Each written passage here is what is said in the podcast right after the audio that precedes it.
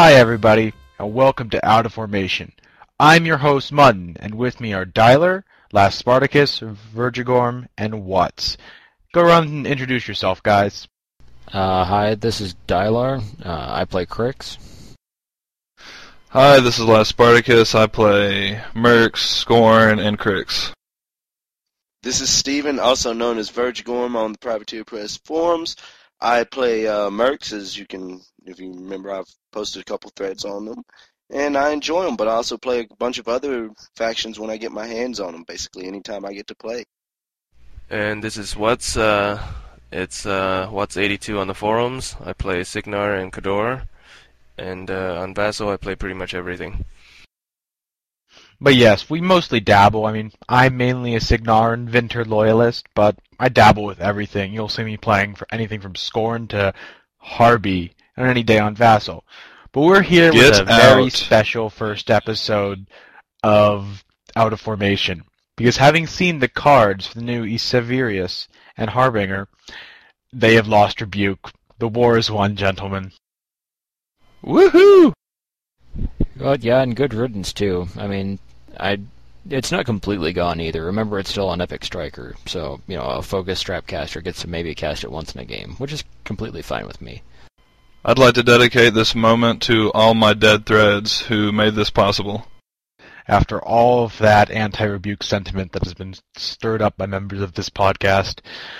But really, I mean, I think that it's going to hurt Esevi a lot because right now he really has nothing going for him other than spamming influence and maybe going for an awareness reckoner rush from a far away. I mean, Harbinger didn't even need rebuke. She was nuts enough without it. But Esevi, he doesn't really do anything now. Yeah, uh, if you recall, I was arguing from the beginning that if it went away, it needs to be made an upkeep, and definitely E7 needs to get something else. I'm uh, I'm a little disappointed about it right now. And you know, as far as I'm understood too, you know, I knew it needed to go away, but you know, every time you say, "Oh yeah, rebuke needs to go away because it's overpowered," the immediate response is, "Well, well, what are you going to replace it with? Give it, give us crippling grasp. Give us this. Give us that."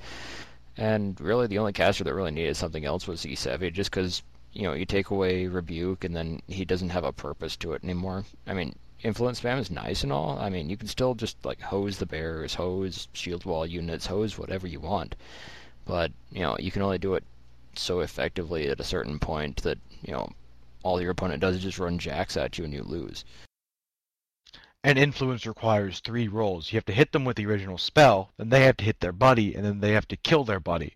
It's effective, I guess. I mean, I've killed Butcher by influence spamming a Drakhun that was standing right next to him into killing him, but it's, It's not one really focus. a game winner. Yeah, I mean, it's one focus, and it's often a good use of that one focus, but it's not game changing. Agreed. So Honestly, I think he really needs something now, since there was already no reason to take Blessing of Vengeance. what with do him. you what do you think about uh, what about Harbinger? But I mean, right Harby's now it's okay. fine. Spam I influence would win the games enemy already without casting to stand near ones, and my opponents kill shit themselves because they were worried that I'd stop their units from doing ever, anything. She's she's crazy as it is. Crusader's Call is awesome. Purification is awesome. Ten Focus is amazing. She's a great caster that didn't even need rebuke. I admit that it's kind of sad that I'm not going to be running a Guardian with her anymore, but it means I can run another Reckoner. Yay. So you think she's okay with just you know we're gonna have some people saying oh well she's focused ten she only has four spells let's make uh let's make that five inch AOE of hers arcable But no, no, people are going to say, no, no. Give her a spell that lets her use her feet every turn. But the funny thing about this all is that now it now that stuff is actually on cards, none of it matters. I mean, before the cards came out, sure, there was still a modicum of speculation, but now it's printed. We're done. Yeah, and uh, I, I feel I do feel like gloating over everyone who said, you know, stop arguing, it's final, nothing's going to change. Lock thread, but uh, I mean, I still like playing Menoth, and I'm uh, I'm I'm decently happy with them now. Yeah, they got a ton of denial stuff, but at least Rebuke took away the cherry on top when it went away. The nice thing about Rebuke is that there's now a reason to run casters other than Harby and Isevi. Now, I think you're going to see a lot more P-Sevi, a lot more Efiora, perhaps even more uh, Testament instead of those two. Hell, I don't even think Isevi's competitive anymore, sadly.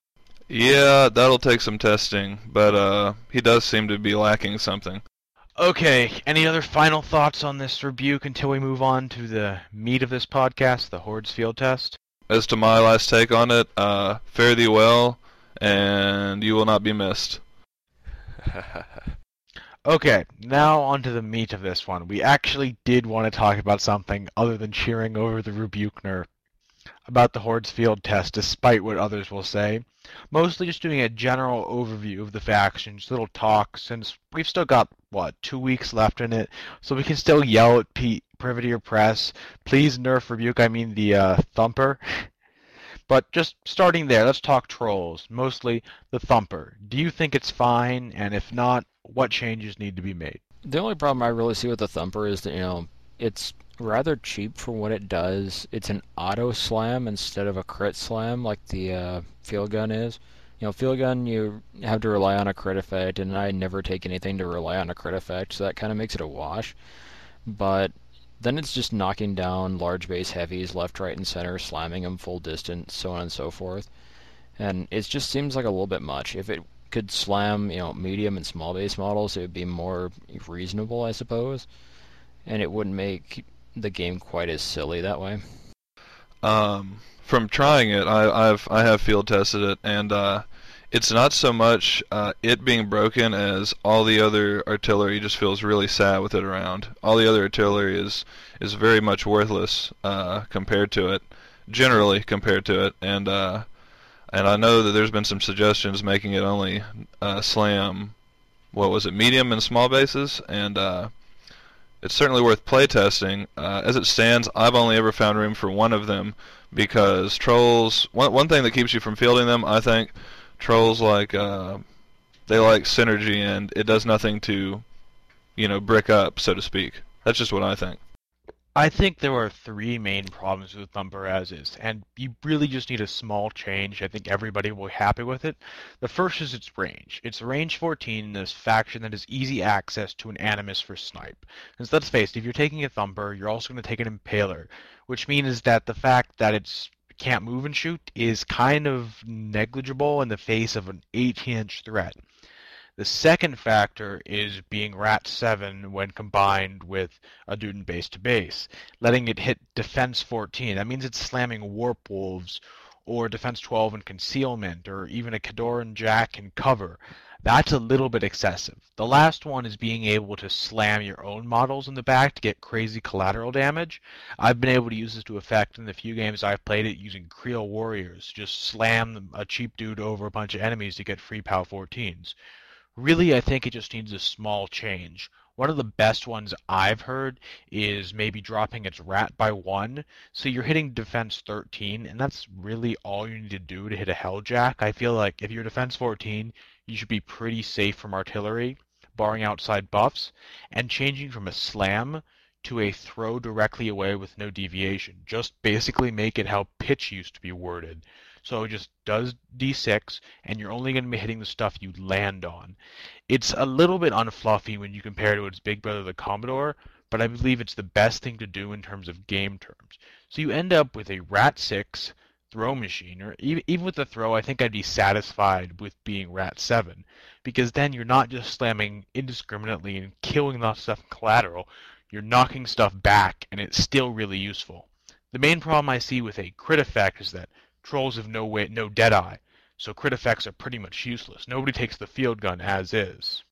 Well, I would uh, argue with that. Uh, there's a couple people who's been trying out field gun, and you know it's not stellar, but it's a very solid model, and you know the critical knockdown being in Khador with uh, Joe and uh, Epic Irusk, you could uh, generate that critical effect fairly reliably.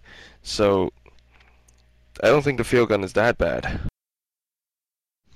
But see, Well, that's the difference perhaps- between the two factions. Because, you know, like you said, in Ked- in Khador you have access to all these buffs, all additional die. You have Irusk with Fire for Effect, and so on and so forth. And Trolls really don't have that. They have Calandra and, well, Calandra. They have Grim. Well, never mind.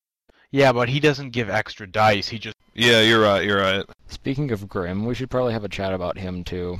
I don't know if he's actually going to get back into his old prime like he used to. It's kind of like they're just trying to find every way they can to just avoid just giving him his ability to get through stealth. They gave him March for Death, which he'll still never use. Trolls don't have any way of arcing it, so it'll never get cast.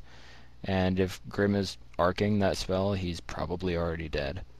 Yeah, I, I don't see. I think someone made a good point. Why is it so hard to let him ignore stealth and possibly see through uh, clouds just for that one shot? And you know, some uh, some very short range spells. You know, what's what's the you know? I don't I don't think that breaks the game at all.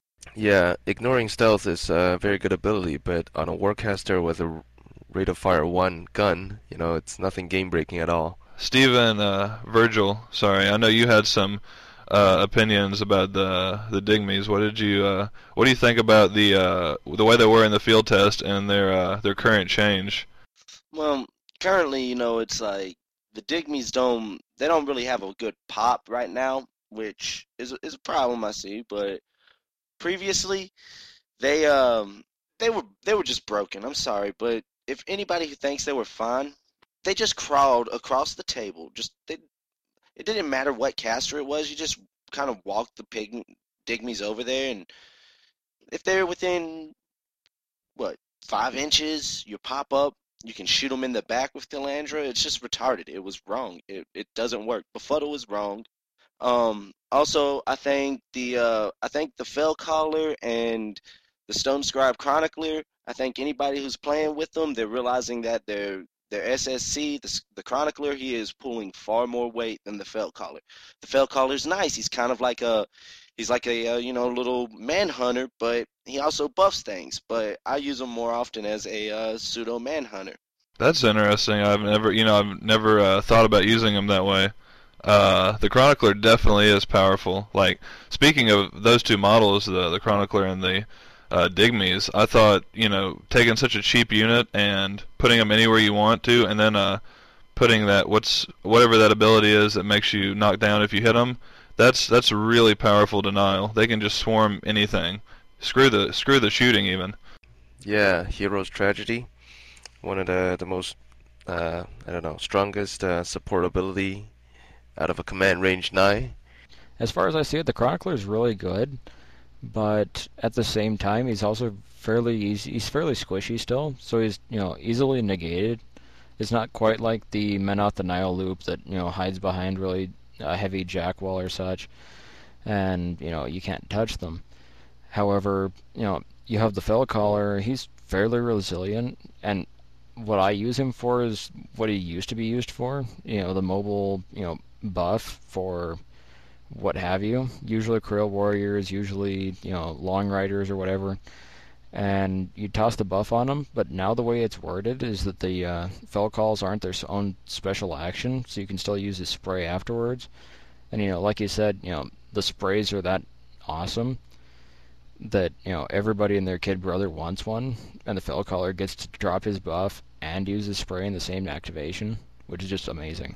Yeah, I all forgot about the spray. buffs- The Fell Caller, he is he's, he's an amazing little little piece, but you speak of the squishiness of, of the Fell Ca- of the um, Stone Scribe Chronicler, and the thing is, if you're using him with say um, Kriel Warriors and uh, Heroes Tragedy, the Kriel Warriors with the UA, they have such a such a large command range for coherency. You can really space things out. I mean, the leader he can chill up in you know he has an 11 inch to to the other members, you know. And between that, that's like 22 inches that the um, the Stone Scribe can hit the unit of Kriel Warriors, which is quite amazing. I mean, the the damn thing just hangs out in the backfield. Nobody's got time to shoot at it when I'm stuffing their face full of trolls. And that's the thing is like I've I've bogged down um, Deathjack, just fed a unit to Deathjack, except for what was feed a unit to Deathjack was Deathjack got knocked down and beat up by uh, caber welders and calamity, and it was just a terrible mishap for Deathjack. And, and indeed, that's wrong. Um, eight eight point unit or what? No, nine nine point unit should not do that to jacks to it, casters. I mean, it shouldn't just like bog things down like that. It's wrong. It on anything and like put it on the unit of burrowers. Just get up in their line and hold them up, and you can either take free strikes and die, or you can attack them and be knocked down and then die the next turn. I just it feels like it's a little bit too powerful against pretty much mostly warjacks. If it was made just changed to a warrior model only, a la Sacrosanct, I think it'd be a lot more fun. You see a lot less complaining. But overall, I think he's pretty balanced. That's my only issue with him. My hero doesn't mind. Yeah, but we had we determined a long time ago that the hero is the general solution to a lot of problems. I guess that's true. Um, anything else in the trolls that needs discussing? Underpowered, overpowered? Just one last thing: the uh, Fennblades, which my general that's what I was thinking of. That they're such a bland unit. Two insanely situational special rules that you'll probably never get to use does not make for a good unit. I mean, I guess you can argue they're decent right now. I mean, they're basically Kriel warriors with which always have one more mat and one more piece point of pal and reach, but I just want them to really be a good choice. Right now, I just feel like they're just kind of there. You see, I actually, I actually prefer them. Uh, maybe I'm crazy. I actually prefer them generally for some uh, units. Over, I mean, uh, lists over uh, over the kriels because they have, uh, they just have so much more base than the kriels do. You don't have to choose. They have reach, so they have almost as good of a threat range, one higher mat, and you know, uh, POW 12, and I, I just think they're really cheap for what they do. I don't even I don't even think about their other abilities because you know who uses cavalry now. Yeah, that's along the same uh, line of thought that I had. As a, a 4-6 unit with uh, reach and decent power, you know, snag and slash doesn't need to exist. It's kind of justified by itself already. The only problem is that in the same bracket you have Kriel Warrior, which is uh, more versatile. I mean, most other faction would be happy to have a 4-6 unit with reach, as the Fennblade is like right now. All right, so um, I'm perfectly fine with the Fennblades as is as long as they just change the name to the Fell Blades, they'll be okay. Because right now, oh, no. as much as I like them, as much as I like the guys, I have to tell you, the Fennblades, while they are awesome and they have reach and they are 4-6, I also end up comparing them to my Steelheads, and they're they're they kind of lose out in that comparison. And I just I know the trolls can't buy still, you know, they can't use steel heads, but I'm just saying it, it kind of sucks that your alternative to Kriel Warriors are steel heads, you know? I would like something better out of the the Fennblades, and they don't do it. Like the knocking down cavalry bit, you know, you're killing cavalry. Cavalry goes squish. People don't like it. I really don't care. I don't think I'm going to be buying a non-plastic cavalry anytime soon, man.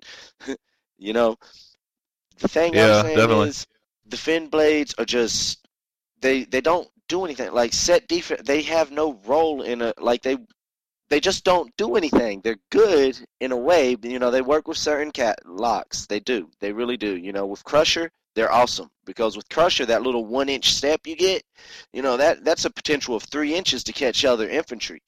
You can crush things. You know, I mean, you really did. You know, you Bye, bye, bye. I love impalers with the trolls. You know, all the lights are good. Everything about the trolls are good, but there's some things that are broken, and I'm not happy. Uh, when you say broken, I guess you mean underpowered. Uh, I guess to each their own. I I, I like them. I really do. Well, no, when we're talking uh, about stuff that would be uh, considered moderately broken, let's talk about Mulg, particularly Mulg with uh, Epic Doom Shaper because we've got you know Mulg with his standard overtake and reach, and then you add Goad to the top of that.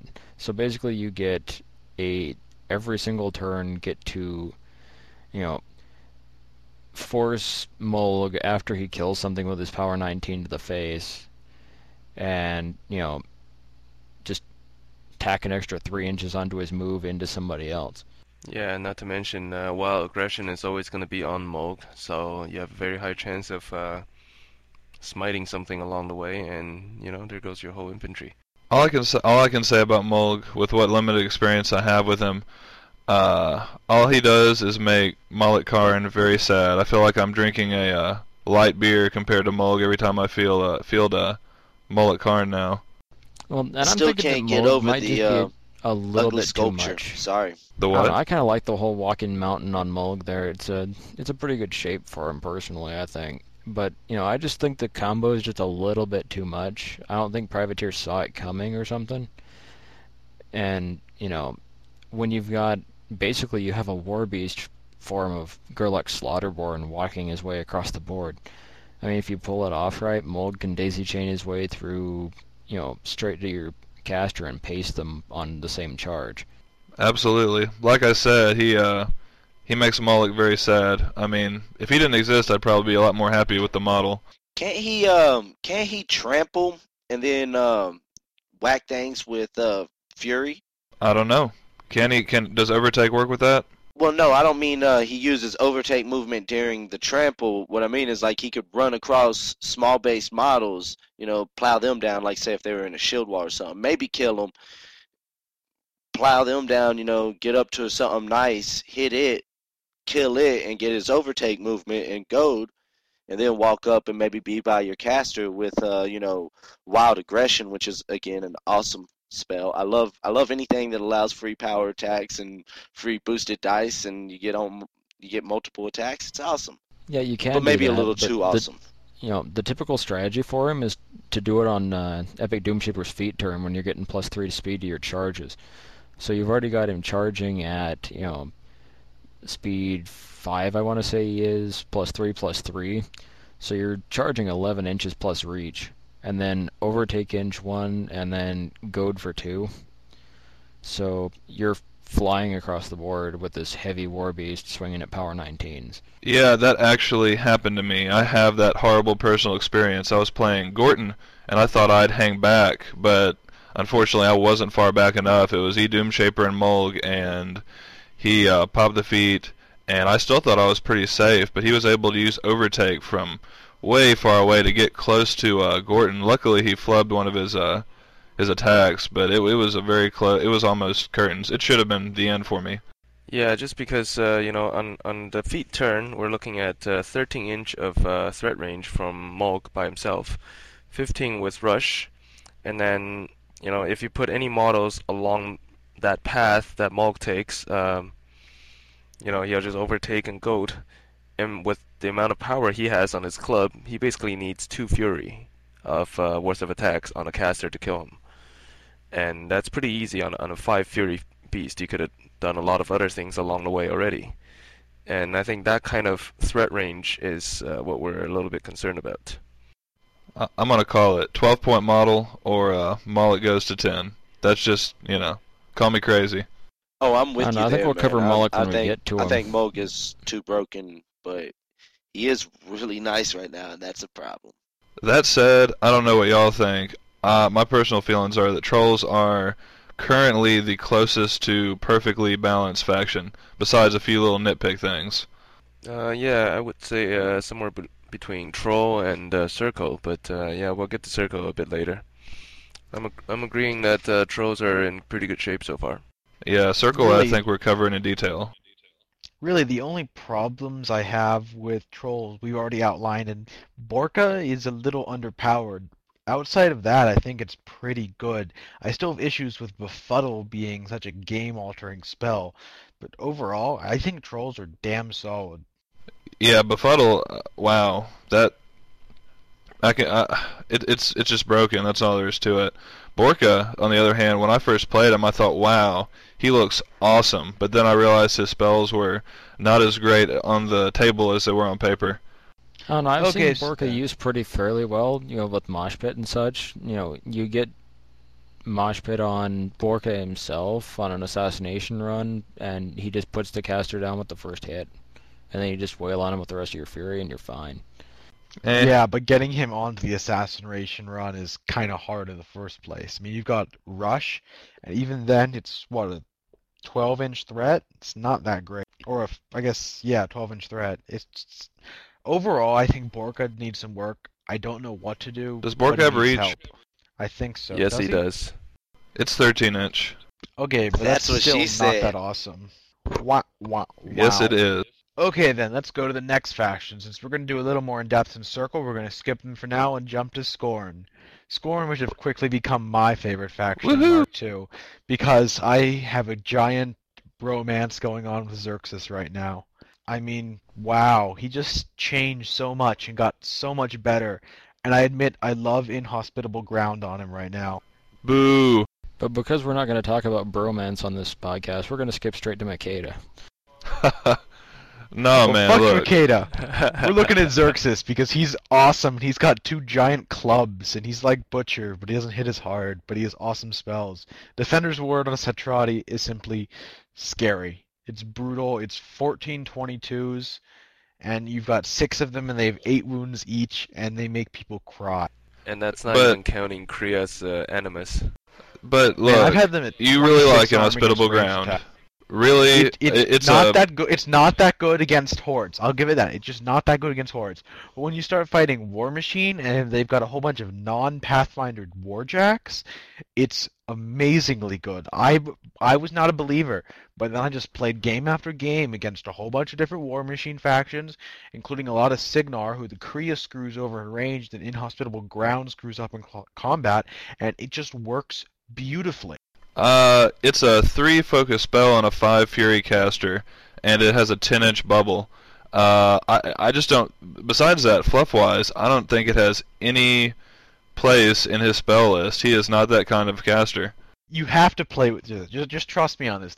Oftentimes, Okay, I'll okay. either upkeep both spells, and I'll just end the turn with zero focus, but I'll be at arm 20 against ranged attacks and defense 15, and I'll be able to screen him, and he'll be able to basically stop Warjacks from hitting my Cetratis. Let's face it, Warjacks are the only thing that's going to be able to pretty much hurt them at that point. It's simply a great synergy that I am very thankful for and Fury upping my uh, Titans to a power 19 before Pain Givers, and then on this feet turn makes them wreck anything. He's just so perfect with what I want out of a Warcaster right now. His only issue is kind of that Purification screws Defender's Ward hard and kind of screws him hard because of his low Fury, but he just clicks. It's so great, especially with his battle plans, that you can just use them on himself so he can walk up seven inches and cast. All right, I'll, I'll, granted, it is a Here's great spell with Cetrati. With with Cetrati, Defender's Ward is, is beautiful, but uh, otherwise, eh, it, it- you know, it's all right. He he's okay. He's good. I just don't like inhospitable ground. You know what? The thing is, his ass- his uh bubble, his 10 inch bubble, when you get close in, it's a lot more flexible than you would normally expect out of a crowd of infantry because everything's moving through each other, and this is this is handy. I mean, you with reach, you have enough room that you can position so say um Praetorians can charge through your models and hit the enemy jack or whatever and then you know you can still attack them with the uh, Cetrati later. It's just amazing. It's really a lot of flexibility, and it does stop warjacks. It works. What else? and the way I see Inhospitable Ground too is you realize that it, it comes off of casters like uh, Irusk too. That the entire idea of him having the spell is you know battle planning beforehand and using the terrain against your opponent. That's exactly what Xerxis does. He's the you know field commander of his army. If anybody is an army commander, it's Xerxis in this game. True. Uh, what else? What else is broken, changed, whatever in Skorne? What what am I missing? Well, uh, one model uh, a Well, lot the people thing I think a needs lot the of steam most about work- is uh, is the uh, Master Tormentor. Well, I think The Def 14? Master Tormentals, The Def 14. uh, P. Morghoul and the Solo need work. Well, at least needed work. I'm fine with the uh, Pain Giver Blood Runner Master Tormentor right now. I think Defense 14 was really all he needed. In that now, if you're Mat 7, you can hit him. He's really nasty if you let him get the charge off and vanish around. But now your average high level combat trooper, like a, a storm noun, can smack him down. I mean, if he got a, another slight nerf, like changed vanish to completely within or lowered his command, just something to make it a little bit weaker, I wouldn't mind that much. He's been doing great for me, but there's plenty of ways to completely negate him that I wouldn't be that I wouldn't be that sad if he went to print right as he is. What do y'all think about the current Tyrant Commander? I sometimes take him. I sometimes don't. I think that's how a model should be. Uh, if he changed Reveille to like set defense, I wouldn't. I think that'd be a perfectly decent change. Although I find to be very useful when keeping up my nice big Cetrati wall against earthquakes. I honestly think that if you're getting into a 50 point game, you're going to take him because a fearless aura and his battle plans are useful. At 35, it really depends on your army. If you're running a bunch of Cetrati, he's a good idea. If you're not, you can leave him at home. I, he's just where he should be. He's a decent beat stick on himself and provides all sorts of army support. Yeah, at that point, I think it, it compares very favorably with uh, Felcaller being uh, an optional support piece.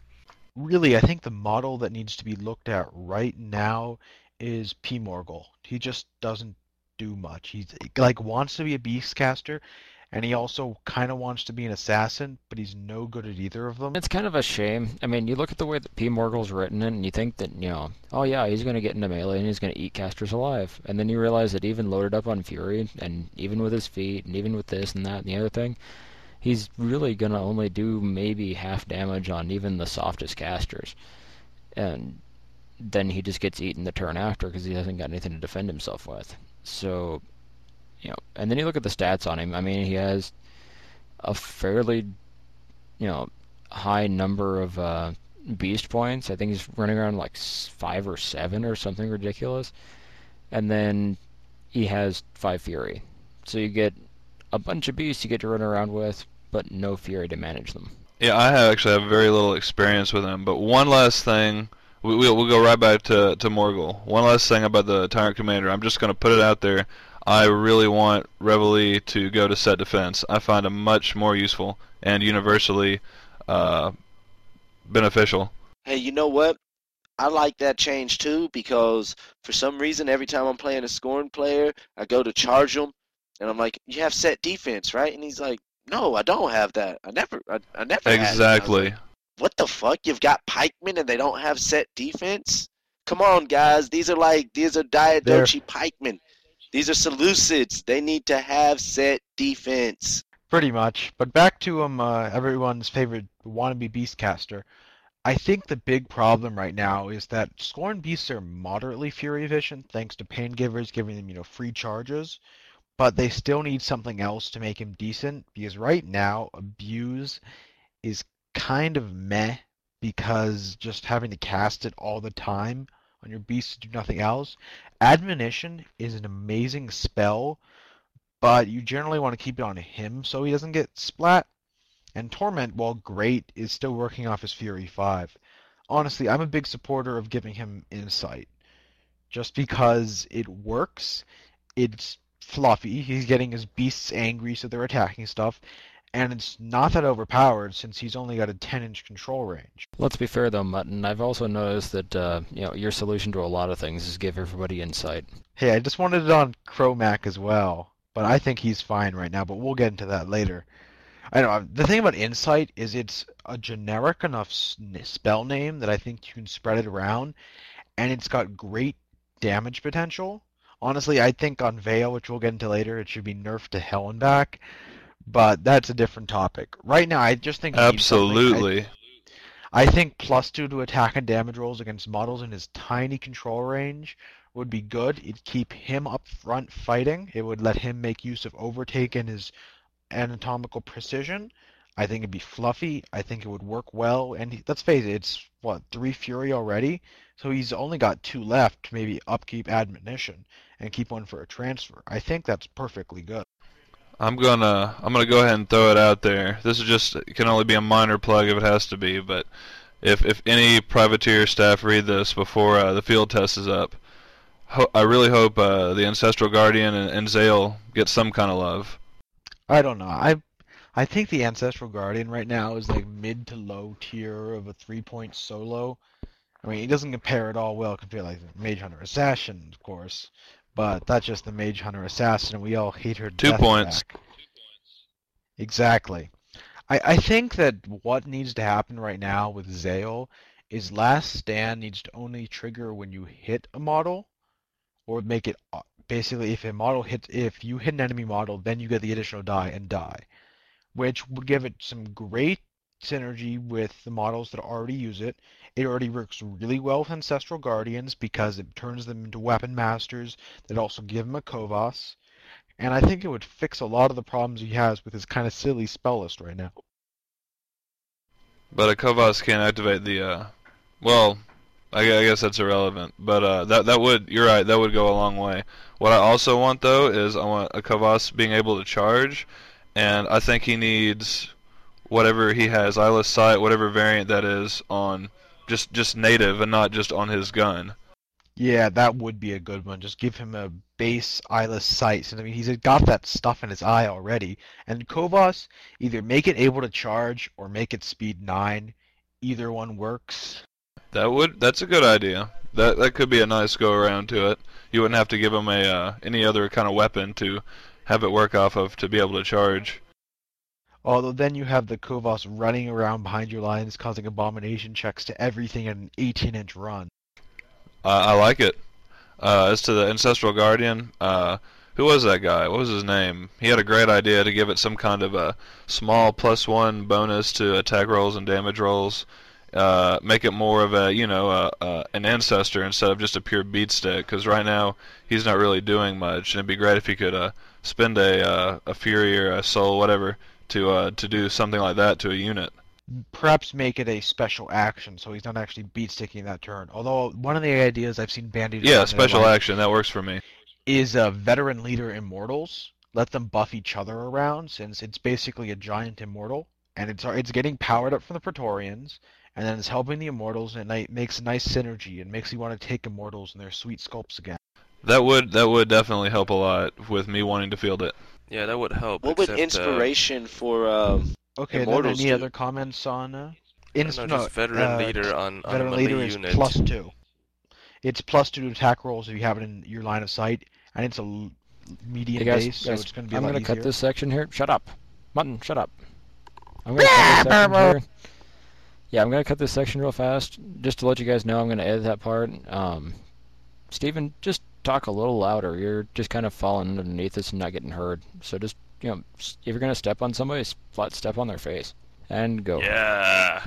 Okay, Right, any other so, comment uh, on the ancestral guitar? You're talking about the uh, ancestral guardian, man. He does. He he could use some kind of buffing mechanism for units. That would be nice. I don't know what to do with him. I'm I'm I don't like him right now. I'm not really playing a lot of Skorne, but one thing I have noticed from playing a little bit of it is I don't like the animi. It seems like Skorne animi work on Tuesdays, but only on Tuesdays that you're wearing tennis shoes. If you're wearing boots, they're not gonna work. You know, they're so conditional. They just don't make any sense. Drop the stupid ones. Let's get some decent things in there. Rush was brilliant. I love it. I mean, I play trolls. I play trolls because their animi work. You know, I bounce things off of my impaler and my axer. You don't know how it's it's amazing. It's like, okay, I need I need two inches to uh, use my impaler to shoot something. Well, I could far strike it. I could put two fury on it, but then I can only boost an attack or a damage roll. Or I could activate my axer, and my axer can rush the impaler. The impaler now can walk two more inches before he throws his giant spear. Now, see, that's amazing. Things like that work well. I can give out plus three strength or plus two to damage rolls just left and right. These are brilliant, brilliant things. This is synergy. This is how it's supposed to work. But Skorne, it doesn't work like that. Fix this. I don't know what to do, but it needs to be done. Okay, right now I think Skorne has three, no, four amazing animuses. You've got the Krea with Paralytic Aura, which is just great. Minus two defense within two inches and plus two defense and armed against range attack. That just works. It's great. I love it in my Xerxis brick. Even in battles where I don't face many ranged attacks, the defense debuff and its gun come in handy. Rush, as said before, is amazing. It basically makes up for the Pain Giver nerf. I love it. Keep it. Then you've got Molik Karn with Fate Walker, which is great on Warlocks and great on him because of all the crazy shenanigans, including ending something like 10 inches away from a target you charged thanks to sidestepping it. Also good. And then you've got, of course, on the Cyclops Brute, you've got Safeguard, no KD unless slams, along with Shield Guard. Where do I sign up? The problem really is comes from the Rhinodon having a muck, which is just a, or Rhinodon has Subdue, which just doesn't really do much unless you're playing a scenario. Then you've and scenarios, let's face it, are poorly balanced as is from just looking at Steamroller 4. They don't really work with the majority of casters, and so I'm just going to write them off here. And then you've got a muck, which is just a crappy situational overtake that even with Berserk doesn't work very well to do the one inch move. And then you're just looking at the Drake. You've got Bushwhack for two Fury on a single model. Skorne doesn't really have any single models that are going to benefit from Bushwhack. I don't like the idea of making a model unit, but perhaps just making it one Fury and it will be a bit more situational. But right now, it just doesn't work. Privateer Press needs to figure out what exactly they want the animi to do, and then just change them and stop playing musical chairs with them. I miss Trainwreck. I really do. The the the newest Trainwreck was amazing. I think it was possibly too amazing. It was more die dice on collateral damage rolls at that. I mean, I'm already hitting them with something like a power 14 thanks to pain givers, and then I get an extra die. That's killing everything on the collateral. That's a little bit insane. Well, Titans, I still think Titans need some help. That's that's just my opinion. I don't think they're where they need to be yet. Not not exactly where they need to be, especially with that crappy leadership on the bronze back. Let me put it this way: the the bronze back and the cannoneer are not where I think they need to be. I think the cannoneer sucks, and I think the bronze back is mediocre. The cannoneer is one of those models that I personally dislike, but I see a lot of people use to great effect and defend it, so I'm not going to attack it on that front. The bronze back right now is just a more expensive gladiator that you get berserk and speed 5 on, I guess. It's really not worth it to me. I think it needs a buff. If it got something like Trainwreck or just a straight overtake, I guess, it might work. And the Rhinodon, I don't. I thought Mat 6 would fix it, but it still doesn't really do anything that well and dies easily because let's face it, the back arm, back arc arm doesn't come into play that much. It allows him to shrug off free strikes more easily, but arm 20 just isn't that good when you've got a smaller beast-sized damage grid. I show his butt to the enemy army, but that's just me. Yeah, but then you're not being able to charge them is the problem. And I like being able to charge him to get it stuck in and thresher a bunch of people. Uh, exactly. And see, the big problem I see with the Rhinodon right now is, A, it's part of the recipe for a really obnoxious combo. You know, of all things, ricocheting into the bronze back with its berserk. You know, toss a muck on the bronze back and have him just march through your opponent's infantry. And then, you know, you look at the Rhinodon itself, and it just doesn't do a whole lot on its own besides walk backwards and die. Well, and it kind of produces its, you know, animus, and yeah. So if all you're doing is taking a War Beast for its animus, you might as well be taking a Wold Warden or something. But as is right now, the Rhinodon just needs some help to go back to being the beat stick it used to be. I mean, it used to be able to just wreck face, and now it just seems really just meh. I'm actually happy with uh, the uh, Pain Giver change at least. A lot of people don't like it because they got nerfed and they don't do as much, but I kind of think of the Pain Givers now as what the Choir of Menoth should be. They're really good if you take Beast slash Jacks, but uh, they're not auto includes, and I think Yeah, they're right I- where they need to be. I think uh, actually Mr. Soul said it that it gives them the design space, and I think that's great. It allows for stuff like Rush. I'm happy that they're not going to go back, and I think that they work as is. Really, the only other uh, two models I want, the only other model I wanted to talk about, and we're just going to do a brief chat, is the Venators, which are five nine for some reason, while having range 12 power guns. Venators, you heathen. whatever. I was never hooked on Phonic. So- but really, they just they're an odd price. They've got a crappy situational special rule that really only comes into play getting them a small bonus if they do a massive CRA or against trolls. They just aren't very good right now, and I don't know what Privateer Press is looking for them to do.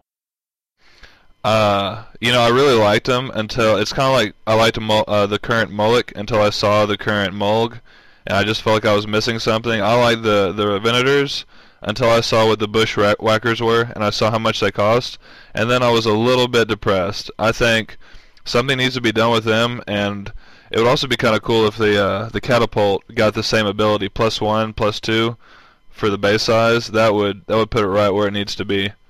But overall, I think Skorne is pretty much where they need to be. They've got a couple lemons, and maybe a little bit overpowered when you look at Mordikaar's Vo- Void Lord and whatnot. But over, I think they're really, they just need fine tuning right now. They need to stop playing musical chairs with the Animuses, figure out where they want them to be, and just mess with the units and solos a little bit.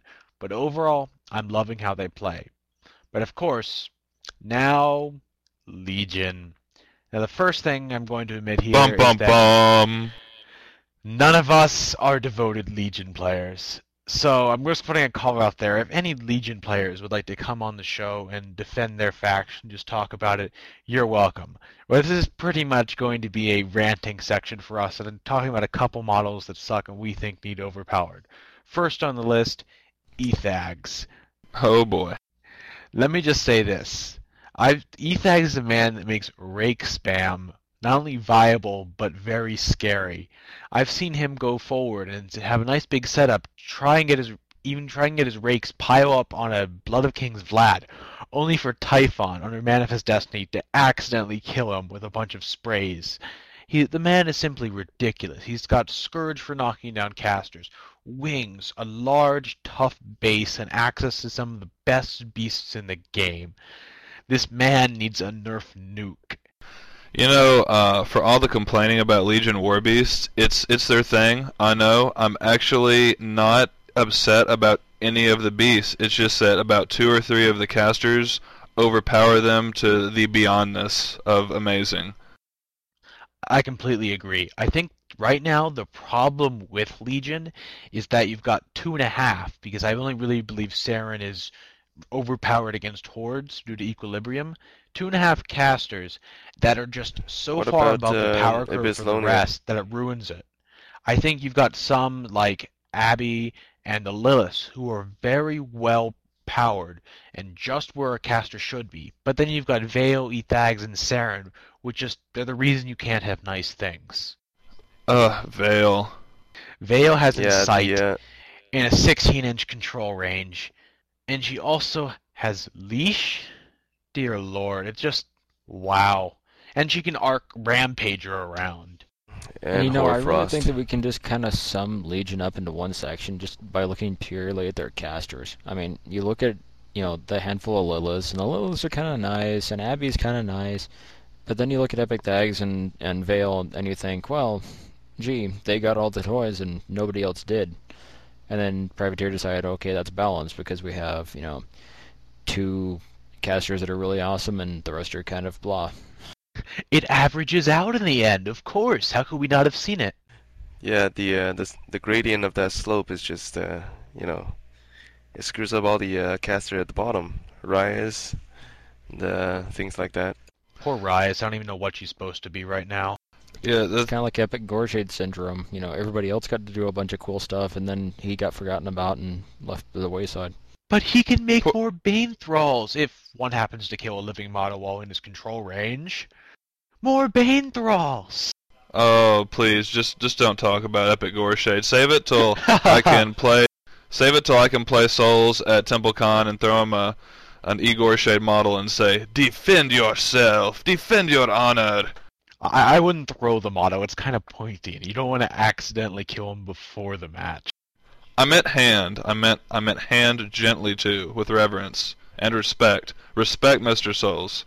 And not stab him, of course. But let's talk about quickly go over the Legion models that we actually think need help. I'm going to start with the Ogrun, the poor, misbegotten Ogrun. hey guys, the uh, warmongers aren't very good, but the war spears are even worse. Let's make the warmongers cost more. Great decision. Well, they're uh, pretty much sizing up to uh, Democorp right now as uh, a horrible medium-sized unit. Well, I think the uh, I think the similarity between them and Democore is actually pretty apt because you have the Democore and the Man of Wars that do, you know, pretty much the same job except Man of Wars do it better, and you have the War Spears and the uh, Warmongers, and they're the same price, but one does the job better still.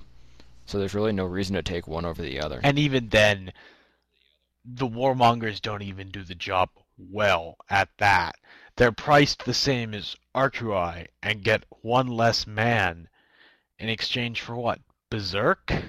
Uh, I think we can all agree in general. Uh, well, there, there's a few things. Uh, Legionnaires insanely amazing for their points. Uh, the Forsaken, I think an easy fix is just give it like a a plus two or a plus three damage instead of a whole die, uh, because it's kind of overpowered right now. But other than that, I think we can all agree that uh, Legion infantry in general needs a big boost. I'd like to see uh, more infantry support and just, just better everything to encourage you to take more uh, more troopers over the amazing beasts. Well, I feel that's kind of the point of Legion right now is it's that it's the beast faction and infantry are just there as support.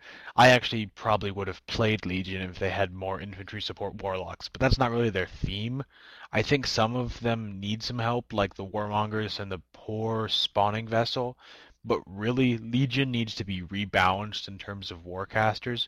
You've got maybe three that are well balanced, three that are not very well balanced, and then two that just kind of suck and everyone just needs to be moved toward the middle a little bit more, and that'll be allow you to fix the beast, open up some design space, so you don't have to balance everything around Manifest Destiny or Incite. So maybe you'll you're saying maybe we'll see more infantry as we tune the casters to you know where beast spam isn't an auto include.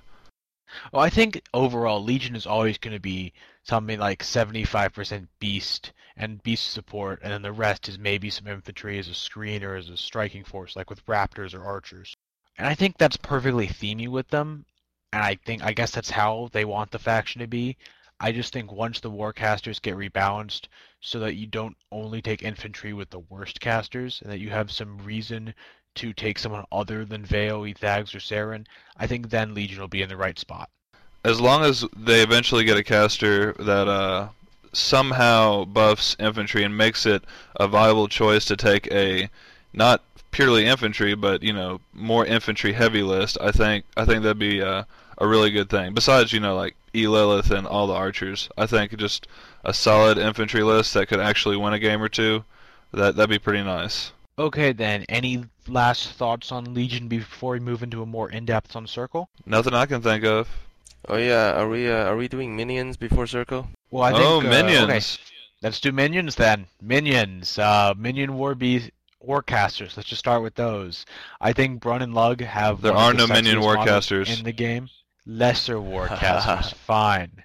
I think Lug. Although is there one of is the going to be some, models. the- I'm really excited about the new packs. Pharaoh army, Pharaoh army, Pharaoh, Pharaoh, Pharaoh army, please. Gator, Gator, Gator. No. Do you, do you find it funny army. that like, isn't it isn't it funny how like with whatever fantasy model comes out, like the alligators have to have like an alligator beast, or the the the pig dude has to have a, or or the pig dude has to have like a giant pig monster. And uh, you know, I'm sure if they get cavalry, they'll be riding giant pigs. Why can't they just have horses? I think it'll be better in that you're going to have like Epic Brun, and he's going to have a second uh, animal to choose from, It a second beast, and it's going to be a unicorn just to screw with everyone. Very vicious unicorn, but a unicorn nonetheless. You're gonna have gator men with like uh, aquatic gator mounts or something. Velociraptor Hey, you mount. mispronounced uh you mispronounced Gatorman. It's not Gator Man. it's Gatorman. Uh, yeah, okay, man, okay. Okay, so actually editing that talking about too. the lesser warlocks for one moment, let's talk about Brun and Lug. I think that the only thing holding these guys back is the limited control range, completely and utterly screwing over their threat range. And I think that's kind of a generic problem too. I mean, you compare the uh, all the minion lesser warlocks. They have ridiculously small control areas, which means their beasts have to be, you know, within short leash range, which makes them really, really hard to use. I mean, you could just as easily double their, you know, double their fury stat, give them the control range, even at 10 inches on a 5 fury caster. You know, a, a 10 inch control radius is just fine for Run and Lug, for Dahlia and Skarath, and, you know, all the minion casters. I think that'd be fine. But I they're think so right now, expensive. I think you could take them. Like I see myself if I had to say aggressive on Brun- on Lug in order to give me a free charge when he's outside of the control range. I could see myself taking him with a beast-like caster like Grim. Elsewise, you're forced to either be using him with Circle and Black Clads, and Circle generally doesn't like to use Minion War Beasts because they want to use all theirs, or you're forced to be taking Lanyssa Ryssyl with um, for the free charge. It's right now he's just really hard to set up flank since they're the only minion, they're the only pair in which it's pretty much just as hard to kill the the Warcaster as it is to kill the Beast because of Life Bond and Stonehold. But I think just giving them giving the bear aggressive would solve so many of their problems and basically make them perfect for their cost. What would solve uh, Rorsch and Brine? I think they're pretty close. I think right now, I, I- giving life bond to everyone or just some way to prevent them from picking off the minion warlock before going after the beast would just just make them so much better. I don't know exactly how you would want to do it. Perhaps make Pigpen grant cover, I guess. But right now, just like okay, if you've got a big angry hog coming down at you, shoot the little hog behind the man. You're good.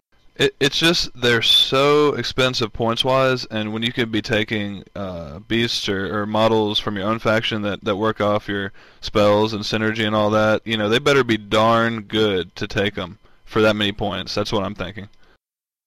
I mean, I see it as well if you want an extra nice big beat stick and an army where the caster doesn't support them. As, as I brought with Grim earlier, Grim runs fairly beast light. You run a couple troll lights on him, and then you can have a nice flanking force of Brun and Lug or Rorsch and Brine, which is nice. Yeah, I think the problem with uh, the minion warcasters is that uh, most faction have better options in the same point range, such that they wouldn't uh, they wouldn't want to use these over their own faction models with their own faction synergies and feats and things like that. But uh, to make them better would uh, open up a different can of worms. So their their balanced niche is actually like a knife's edge. It, it's very narrow. So, wrapping up minion warlocks, they either tend to have the problem in Brun and Lug having a small control range, or Rorsch and Brine, Delilah and Skarath, or Wrong Eye Snapjaw in that if you just can pretty easily take out the minion warlock and the beast just goes away. Now, moving on to Circle, we're just going to give a nice overview of the main problems in there before going into our in-depths of our special Circle topic dealing with high arm. First on the list is Baldur, a man who absolutely dominated scenarios in Mark 1, but feels like he might need some help in Mark 2. My main problem here is two is threefold: his feet, Earth's Blessing, and Stone Skin. Stone Skin's main problem is that you're giving up Circle's biggest strengths, defense and speed, in exchange for a small arm and strength buff. It just doesn't feel right to me. Well, the uh, the way I see uh, Stone Skin being used is uh, either to protect a unit from uh, blast damage before engagement, and then the other way would be uh, f- with Wold Wardens uh, doing a charge and then uh, forcing that before you uh, start hitting things. Those are currently the main things that I've seen it being used uh, to good effect. Yeah, really right now I see either put it on blood trackers for a small POW boost on their range attacks, or if Warden's Geomancy it before a charge, and it feels like the spell just basically you might as well just say Baldur, Wardens may force for plus two arm and strength or something like that. I've actually one of my favorite ideas I've seen bandied around combined with Earth's Blessing, which is kind of use not that useful in Circled because it only grants Pathfinder and Steady, is to make them each make Earth's Blessing a straight plus two defense and cannot or arm and cannot be knocked down, will make Stone Skin just plus two strength and perhaps some other small bonus, or simply make. I think giving him solid ground is a nice fluffy choice that works with him and is basically granting Earth's Blessing minus the Pathfinder to his entire control range. I think that's great. I think it's fluffy, and I don't think it's broken on him. Well, personally, I'd like to see Baldur go away from this, you know, teleport out of the trees assassination run spell that he got out of nowhere. It really doesn't feel anything like Baldur, and send him back to his old days. Would of, you say it's know, board and Such. I mean, he, yeah, his new assassination run just feels kind of silly. I mean, he had it in Mark One, but he didn't have reach, and you couldn't put the rapid growth on top of model, so it was a lot more limiting. I mean, right now you're effectively doing it with Four Fury, but you can Geomancy Stone Skin on him for the assassination run. But it, it just, I don't know. I'm not a huge fan, despite being able to get crazy assassination threats out of it. I think he should stay more of a support caster that uses Forest Walker to either engage models on the side or get out of combat. I just I don't really like it as the idea of assassination run. I always felt like he should be more of a denial and support caster, which is why I advocate solid ground or make basically getting rid of the bad sides of Stone Skin. I don't know. Uh, balancing sideways aside, um, I think he's a very solid caster at the moment, though. I think Yeah. he's solid but not competitive right now, mostly because of his feet, which looks good on paper because it's rough terrain removing Pathfinder, but then you realize that Legion, which already ignores all of Circle's tricks, also ignores that one with wings. Cryx ignores it with Ghostly and Incorporeal, and it just to the point in which it's not that useful as a feat at all against two factions. I mean, cover is nice and it gives you something against a ranged army, which I love, but it really should just be a flat having movement instead of doing what it does now. And you kind of notice a certain balancing problem they're having in the field test is when they wrote the field test models and their rules and stuff, it almost feels like they completely forgot about the existence of War Machine when they did it and said, okay, so we'll give Baldur a feat that nerfs War Machine. Well, it, that nerfs Circle and nerfs, you know, Skorne to a certain degree because occasionally you get Pathfinder on certain things. But then they, you know, have Legion and Legion's like, oh yeah, I still ignore everybody's crap, which is nothing new, so Circle should be prepared for it, I guess. But you look at all the stuff that there's just a million ways to get around a feat. And I've always seen feats as being that game breaking, game deciding thing. You know, whoever's feat turn is better usually wins the game. And, you know, I just don't see Baldur's feet really towing the line. You know, uh, I have one. I don't know much about Baldur, but I do have one input. Uh, Legion really doesn't have that many wings nowadays. If you've noticed, uh, what is it? Angelius, um, Sarah? No, not Sarah. Yeah, Seraph and the little Ethags. lesser war beast, Harrier, Ethags. That's it. That's the only wings, and it's really on lesser taken models. Uh, Murphy's Law states that whenever you run Baldur, you will run against Saeryn and Dual Angels. That's that's just a rule of gaming, and you've got to balance for it. Overall, though, I think Baldur is solid. He needs a couple buffs to really make him first tor- tier tournament. And I think one of the big things right now is you have to realize that Circle is the king of weak feats. Half hours like look at Mohsar. His doesn't do anything against Khador unless they're facing Old Witch at all. You've got Kromac, which is basically you can cut for seven more, which isn't really that useful unless they leave their caster nice and within lapping range of him.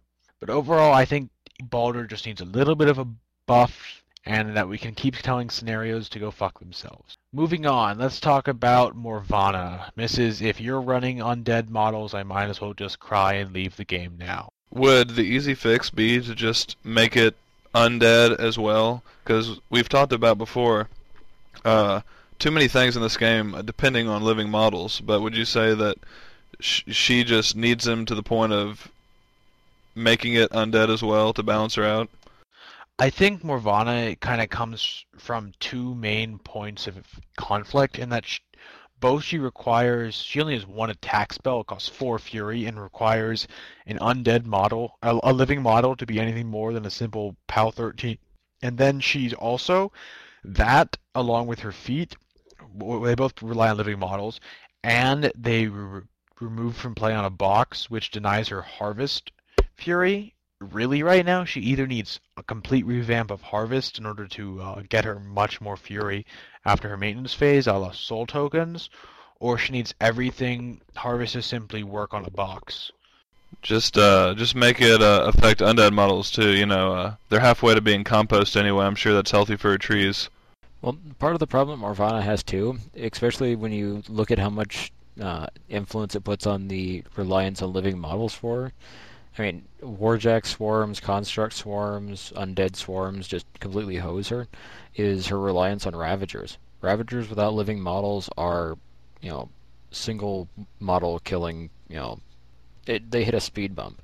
You hit Mechanothralls with Ravagers, you're killing the same number of Mechanothralls as you have Ravagers, and then they get swamped. So, uh, as much as she relies on them, with I think that's a problem with Circle as a whole. Right now, Circle is just, oh, you have living models. We can do all sorts of fun stuff. Oh, wait, you brought undead or constructs. Well, I'm just gonna pack up my things and go home now. And maybe, maybe I'll get a two-handed throw in, but you'll just shake it off, and I'll cry to myself a little bit as none of my fun stuff works. Uh, even as a Cryx player, you know, I don't think that's fun. I want uh, I want competition. Yeah, you're going to run into some. Every list is going to have lists that completely hose it. That's just the way it is. But as a whole, like I would be totally okay with more things affecting undead, honestly, because uh, it's it's just not fun when you auto win like that.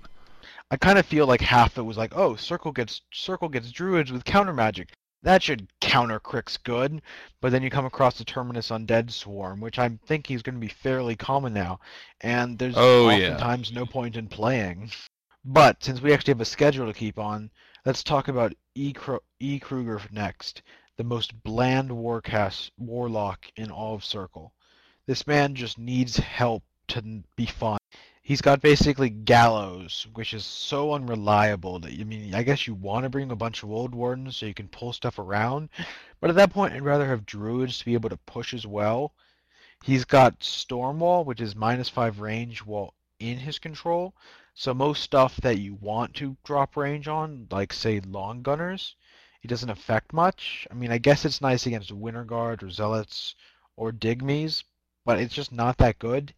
And then he's got Voice of Thunder, which grants him terror and inspiration, two things that should just be on his card as is. And finally, you come up with a feat that's an auto push and minus speed. Whoop de doo. It's, I guess, kind of good in scenario play, but fuck scenarios. He just doesn't really He just do needs- anything. He's got an ineffective movement buff in Windblown, which is basically an inch for an inch. Yeah, That he- Stormwall, does that work on sprays? Uh, no, it doesn't. Nope, nothing that re- reduces range works on sprays. So yeah, it doesn't really work on Winter Guard then either. Yep, All he needs- pretty useless. All he needs is, ju- I mean, I think I don't know what y'all think, but I think all he needs is just some tweaks to what he currently has to make him a lot better, like to the feet and to a couple spells. I think just giving him base terror and inspiration, making Stormwall an upkeep, I guess. Changing Gallows to something that allows you to push or pull, something like maybe 3 plus D3, something more solid.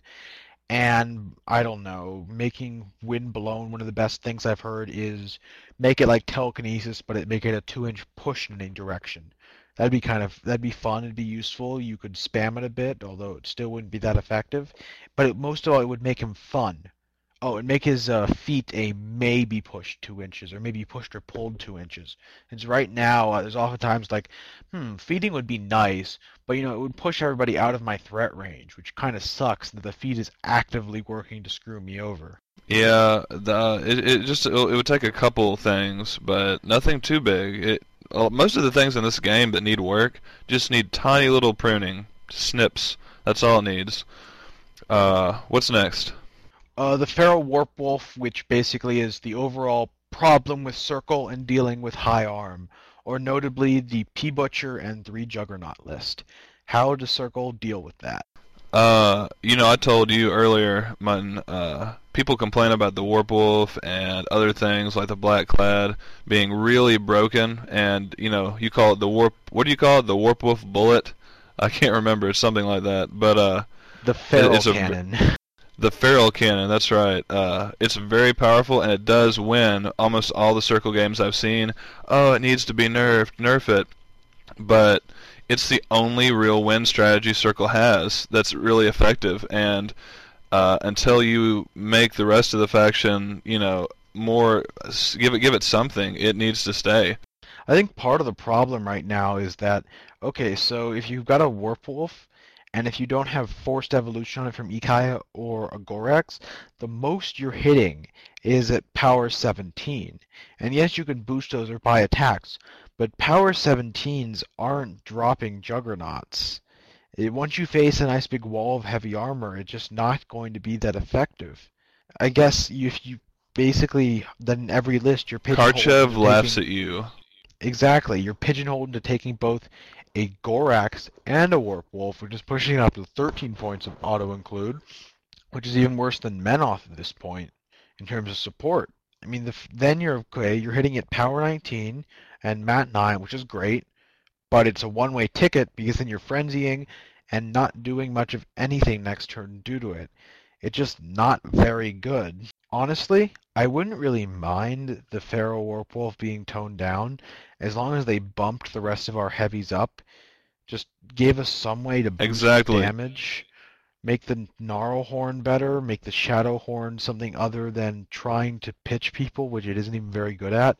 But right now, the only circle units that can damage armor are Ravagers, and those are still only hitting at 15 and really expensive for it. I think your circle basically either relies on your opponent putting an upkeep on their Warjack, or letting you somehow wail on it with a whole bunch of different models.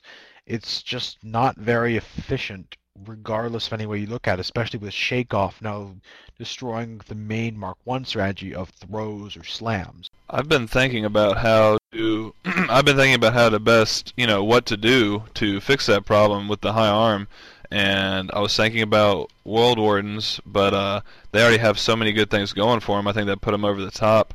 What I'm thinking is, if anything gets a power boost to how hard it hits, maybe the uh, Gnarlhorn is the best candidate for just becoming a super buff, high power hitter. I'm not sure. I, I really don't know what to do about that problem, but it's definitely a problem. You know, as far as armor control goes, I see a big question mark on the future after uh, everybody kind of dug through the uh, PDF for the Horde's uh, field test rules and such, and they saw the uh, entry for the Warpwolf Warrior. Wow, that's a mouthful. But I imagine that potentially in the future with the new uh, codex and such, uh, the new codex, the new force book that Hordes will be getting for Circle in the future in this upcoming. Watch your mouth. This isn't that game. yeah, as soon as that force book comes out, then potentially Circle could be getting a decent high power anti armor uh, beast. But as is right now, a power 17 is only a step above a Slayer.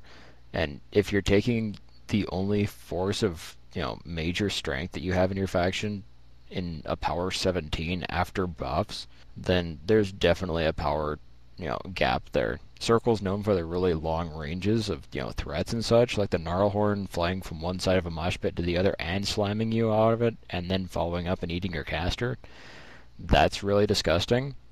I'm really actually kind of impressed by the Gnarlhorn as is, just because of the enormous, uh, you know, threat range it has on it with Grand Slam and so forth. But you can't really rely on that, you know, when comparing to, you know, the standard we're basing high heavy armor on the Butcher and three jack, uh, three jugs. Well, yeah, the uh, the other side to look at it is that you know trading off uh, heavy hitting for being the most accurate faction. You have uh, actively two units that can uh, achieve MAT 11 on a charge, and I think that says something by itself because you, you think of models, you know, non-warcaster models being defense 15 that's on the top end, and these models from Circle on a charge hits them on the four. That basically negates the entire defense uh, attribute. So you know, having that in a faction very reliably means you know something else I have to give. I think I've always felt that Circle could be best summed up in Mark II right now is that they will hug you really, really accurately. Oh yeah, I'd absolutely agree on that sentiment. They will touch you within an inch of your life. Okay then, now that we've gotten all that circle out of the way, we want to go back and talk about our favorite stuff, War Machine and the new Jacks. All I can say is they took the Cyclone and Privateer Press finally got over their fear of chain guns and made it awesome.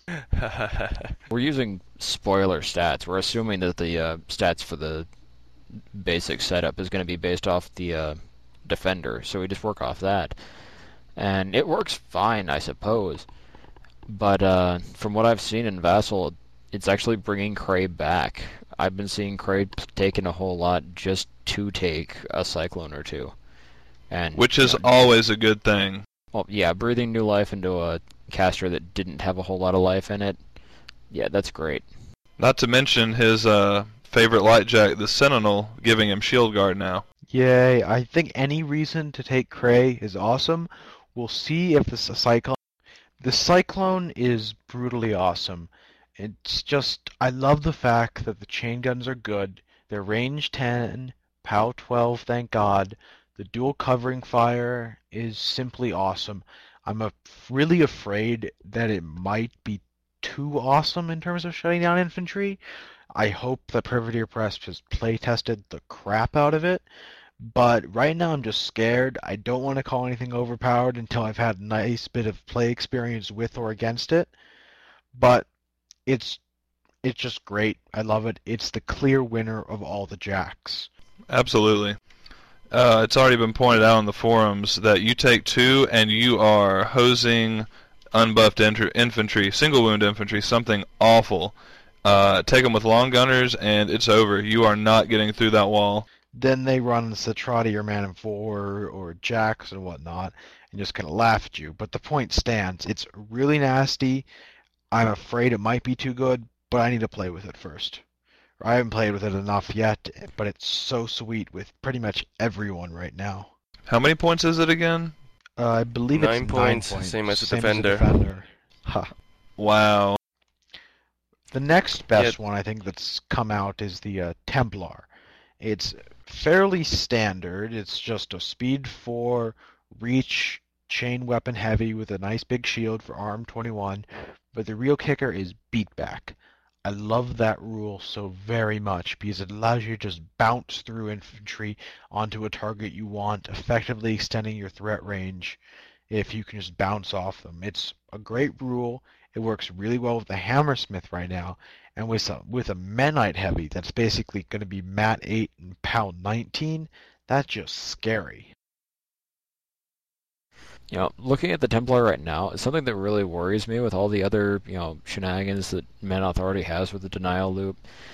Does Menoth really need another power 20, uh, another armor 21 jack to sit in their shield wall? I mean, I can see the Avatar walking around with a couple of these guys with a choir marching behind him and a couple of vassals, and all of a sudden the, the denial jack wall just got worse because you aren't even going to be able to crack that armor very fast. It's like the old, you know, Darius Centurion wall all over again, except now it has beat back. Yeah, and uh, also, you know, it says it's kind of a way of saying screw Khador. You know, screw you guys. We have the highest base arm jack out of the, you know, basic chassis. That's kind of sad. Yeah, that well, and it uh, is only out of Cygnar. base 19. It is only base 19. Once you kill the shield, thank God it goes away. But right now, yeah, that scares me. You put one of those up with, say, Defender's Award on it, and you're up to Arm 23. I mean, it's not quite as scary as, I guess, a Centurion. But Centurion's also more expensive and crappier because of no choir. Right, uh, which is what I was just about to say. You know, that thing compares the crap out of the Centurion, which is one point more, without the uh, the choir support, and um, yeah, And then you've got it's just so much more durable. Well, moving straight along, then you get to the Corruptor, who kind of really feels like a uh, gimmick jack. I'm really not He's weird. sure Gimmick. what to do with him. He's really cool. I mean, I, feel like if you have a spray such as Venom, he could be quite useful. But I'm just it's just one of those things. You've got to play game after game until you finally I don't know how to really correctly cost him. No, He's another no, model. look, Mutton. It's POW 10 for Venom. You're not going to care either way if you're immune to corrosion. I mean as in hitting someone like back of their lines and then spraying off them using the arc node. Since let's face it, you're never Oh, I thought you were talking about using the uh, the Corruptor to line up a Venom shot. Oh no, I'm just I'm talking about the arc node shot. Because none of the other ones are useful at all. It's like, oh, it explodes and it'll AoE if you hit them. Big freaking whoop on your jack, or the one that makes your warcaster heal a little bit. That doesn't matter at all. I would the only one you're gonna take it for is the arc node shot. And there's some casters which the arc node shot's gonna be used for. If you've got venom, because most of the time you're not going to be able to use you're going to be using it to like hit the rest of the unit like a shield wall but with I see it being very situational and as it, it's going to be a gimmick jack there's going to be a couple people who swear by it but I don't really see anything that broken that can be used on it right now And see, the trick is that you know you look at Cryx, and Cryx has always been kind of tricksy. You know, there's always the idea that oh, you're not going to see this coming. I'm going to do something really bizarre. But the Corruptor is just really way too straightforward, trying to be sneaky. You know, it's kind of like a a robber sending you a letter three days in advance saying he's going to rob your house. You know, oh gee, I wonder what the corruptor's going to do. He's going to shoot one of my guys, and then they're going to try and channel a spell out of it. So what do I do? Well, I make sure that everything possible. If they have line of sight to anything worthwhile. well, it, that's part of it, and then you just make sure that you have some member of your own faction there babysitting your infantry with reach. So your shield walls are pretty much safe because you kill one guy in the front of it, well that doesn't and the guy standing work. next to him has melee on it, so it locks down the arc node. that doesn't work because it's still considered to be an enemy model. You can just arc off it. Souls has confirmed this in that uh, it do- they don't engage each other. You don't take control of it. You can just channel spells from it, which is nice. But it, it's just the same thing of influence.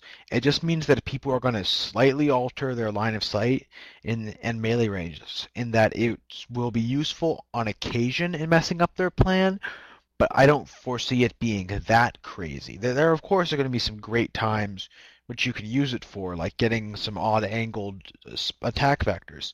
But as it, it's a gimmick jack, I don't really think it's going to come up much beyond that. But I think it'll be fun to use. And it's a range what ten? 12. Range 12, I think. Yeah. So if you're only killing one guy in the unit to get the arc node shot off, then the rest of his buddies in that unit will probably scrap you. It it's So- an 8 point jack. It is an 8 point jack. You could have two arc nodes for the same price of a maybe arc node. It's been said on the forums, and it's just, you know, add that on with the Ripjaw light jack. Uh, it just really feels like Cryx's got the, oh, hey, you need a jack too, don't you? Here's, oh, this one. Yeah, it's a jack. It, it got that from Privateer. Here, yeah, here's something we came up with uh, while we were. Uh, No, yeah, no, no. let's I think it's something. that. Far more malicious than that. You see, Privateer Press saw all the people complain like, "Oh, woe is us! Our arc nodes are expensive." So they hatched a devious, most evil plan, the kind of which the Grinch would scowl at. In fact, we shall give you as many arc nodes as you want, completely for free. Simply take this eight-point jack and be happy and merry. Oh, but there's a catch. It has to be a living model. It has to be in range. And then the line of sight's off that. So much fun would be wait the And you have to hit it. of Whoville. Yeah, And kill it. uh, It's a gimmick, nothing more. Now, in terms of gimmicks, that awesome saw They said to the Chris Decimator- players, if you're going to whine, I'm going to give you something to whine about. Huh, probably. So, Yeah, Decimator. the decimator It's really got a feels giant like saw a blade. platypus jack. I half like it. Yeah. Does it have toxic quills on the back feet and lay eggs? Well, pretty close. By a platypus, I refer to something that does a, that looks like a lot of stuff, but it has no idea what it really wants to be. I mean, a platypus doesn't know if it wants to be a beaver, a duck, or a poison-spined urchin. But Yeah, The- platypus They have poisonous actually spines on the back of their to be a feet. squid. Yeah. They're from Australia. Of course they have like 50 ways to kill you. See, this is the highlight of the podcast for me. I've learned something educational. and not about War Machine. And knowing is half the battle. The other half is rolling boxcars to kill Harvey with a bloat throw. But getting back to uh, the yeah, platypus that, Sweet that's jack, just epic. I mean, he has a gun with beatback on it, which is kinda cool, I guess, but it seems like it defeats the purpose of his other weapon. you knock your opponent back an inch, and then you move forward an inch, so your net gain is nothing. You've gotten closer to your opponent's lines. No, no, and no, no. You Well, could you move can also move backward, back back an inch. closer to. The whole idea with beatback on the gun seems like it kind of defeats the purpose of the saw. I mean, the whole idea is that you want to get closer to your opponent so you can use that sustained attack to good effect, so you can, you know, start ripping things apart. But if you're knocking your opponent away from you and then moving up an inch or moving an inch away, then somehow the gun isn't really doing a whole lot to provide you with what you need. I mean, I guess you could shoot somebody else and then follow up on that, trying to get to a different target. But then that kind of makes your jack more, you know, bipolar and such. I don't know. I feel like the gun is kind of something to do when you're moving up the field. In that, if you really want to, if you see something with a 10 or 11 inch threat, you shoot it from 10 inches, push it back an inch, and you can move backward an inch if you want to. And I mean, it's power 15, so if you want do something, make a dent in something, it's gonna have a dent. The main issue with it then is that yeah, it has a sweet melee weapon. I mean, sustained attack is really nice, especially on mat six. So you only have to hit once, but it's got rat four, which just kind of sucks because you're having to boost to hit Cygnaran jacks and Hell jacks, and most beasts at that. Overall, the problem is that even if you load it up with focus, you're not getting two boosted damage. You're getting a boosted to hit, boosted damage, and one extra non-boosted shot at all. It doesn't feel that effective against the majority of factions. Overall, I'd, I'd still say it's better than the Corruptor because it has this place, and it's a little bit of a gimmick in that it's going to be have, probably have a small fan base, probably a very devoted fan base, just because it's pretty damn cool looking, despite utterly screwing up how Like the a Marauder. gun works. Yeah, like the Marauder, which I still would only take take with Epic Vlad, but it just it feels like it could be useful. Yeah, But like the. Marauder, it's going to be pigeonholed, and they'll probably somebody will probably figure out some awesome combo for it. But right now, I just don't see it. I don't know. The other, uh, the only other reason I would possibly take a, uh decimator over its direct competitor, which is uh, the destroyer, would be uh, say with uh, Sorscha and uh, her uh, feat assassination. So with one focus, you can get two shots out of the decimator at power 15 instead of a boosted power 14 from a destroyer. That seems to me one thing that, that jumps out, but uh, I'm not seeing any That is a good point. clear combo f- with uh, any other caster at the moment. I do like that idea for her feet turn to going off with that. But then you also have the fact that the destroyer is arcing fire, and generally for the points, I'll just take a mortar and drop a POW 16 on them. But I mean, you can't boost that. But it, it's still that's an interesting idea I'll have to try out. Overall, I mean, I like the idea behind the jack. It just, as you said earlier, it doesn't quite fit together how I'd like. It is a little bit off. Would Like, you think- uh, would you call it the would you call it the Danon and Bull of the Warjack world? Probably. Right now, it just, much like those two, I'm not really sure if I can justify taking it, but it's a cool idea. I'll have to try it out, get it before I make a final opinion on it. I think its future looks a lot brighter probably than the Decimator, but it's not. It's no Cyclone or Templar. You mean the think we're just- Corruptor? I think we're forgetting somebody too. We completely completely forgot about the dwarves. What about the basher? I was just about to mention the Basher. Damn you, Dylar. It's a shenanigan machine. That's all it is, and it works well. But of course, having seen what you can do with Speed 6 and Counter Slam with an Arrow Horn, or formerly with Trainwreck and the Gladiator, I just I, I can't love it as much anymore. He's an awesome concept of a Jack. I love him. I don't care. He he can just sit beside Durgen and be seven points for a extra point of focus every turn. I love him. Ooh, that is a good point, but then you're also spending what uh, seven points for that? Well, and he's kind of in, he's kind of like insurance. It's dwarfs. It, it's then- pretty obvious that it's pretty obvious in that all the jacks, besides maybe the Cyclone, Privateer has played it really safe so far. Nothing over the top in this release.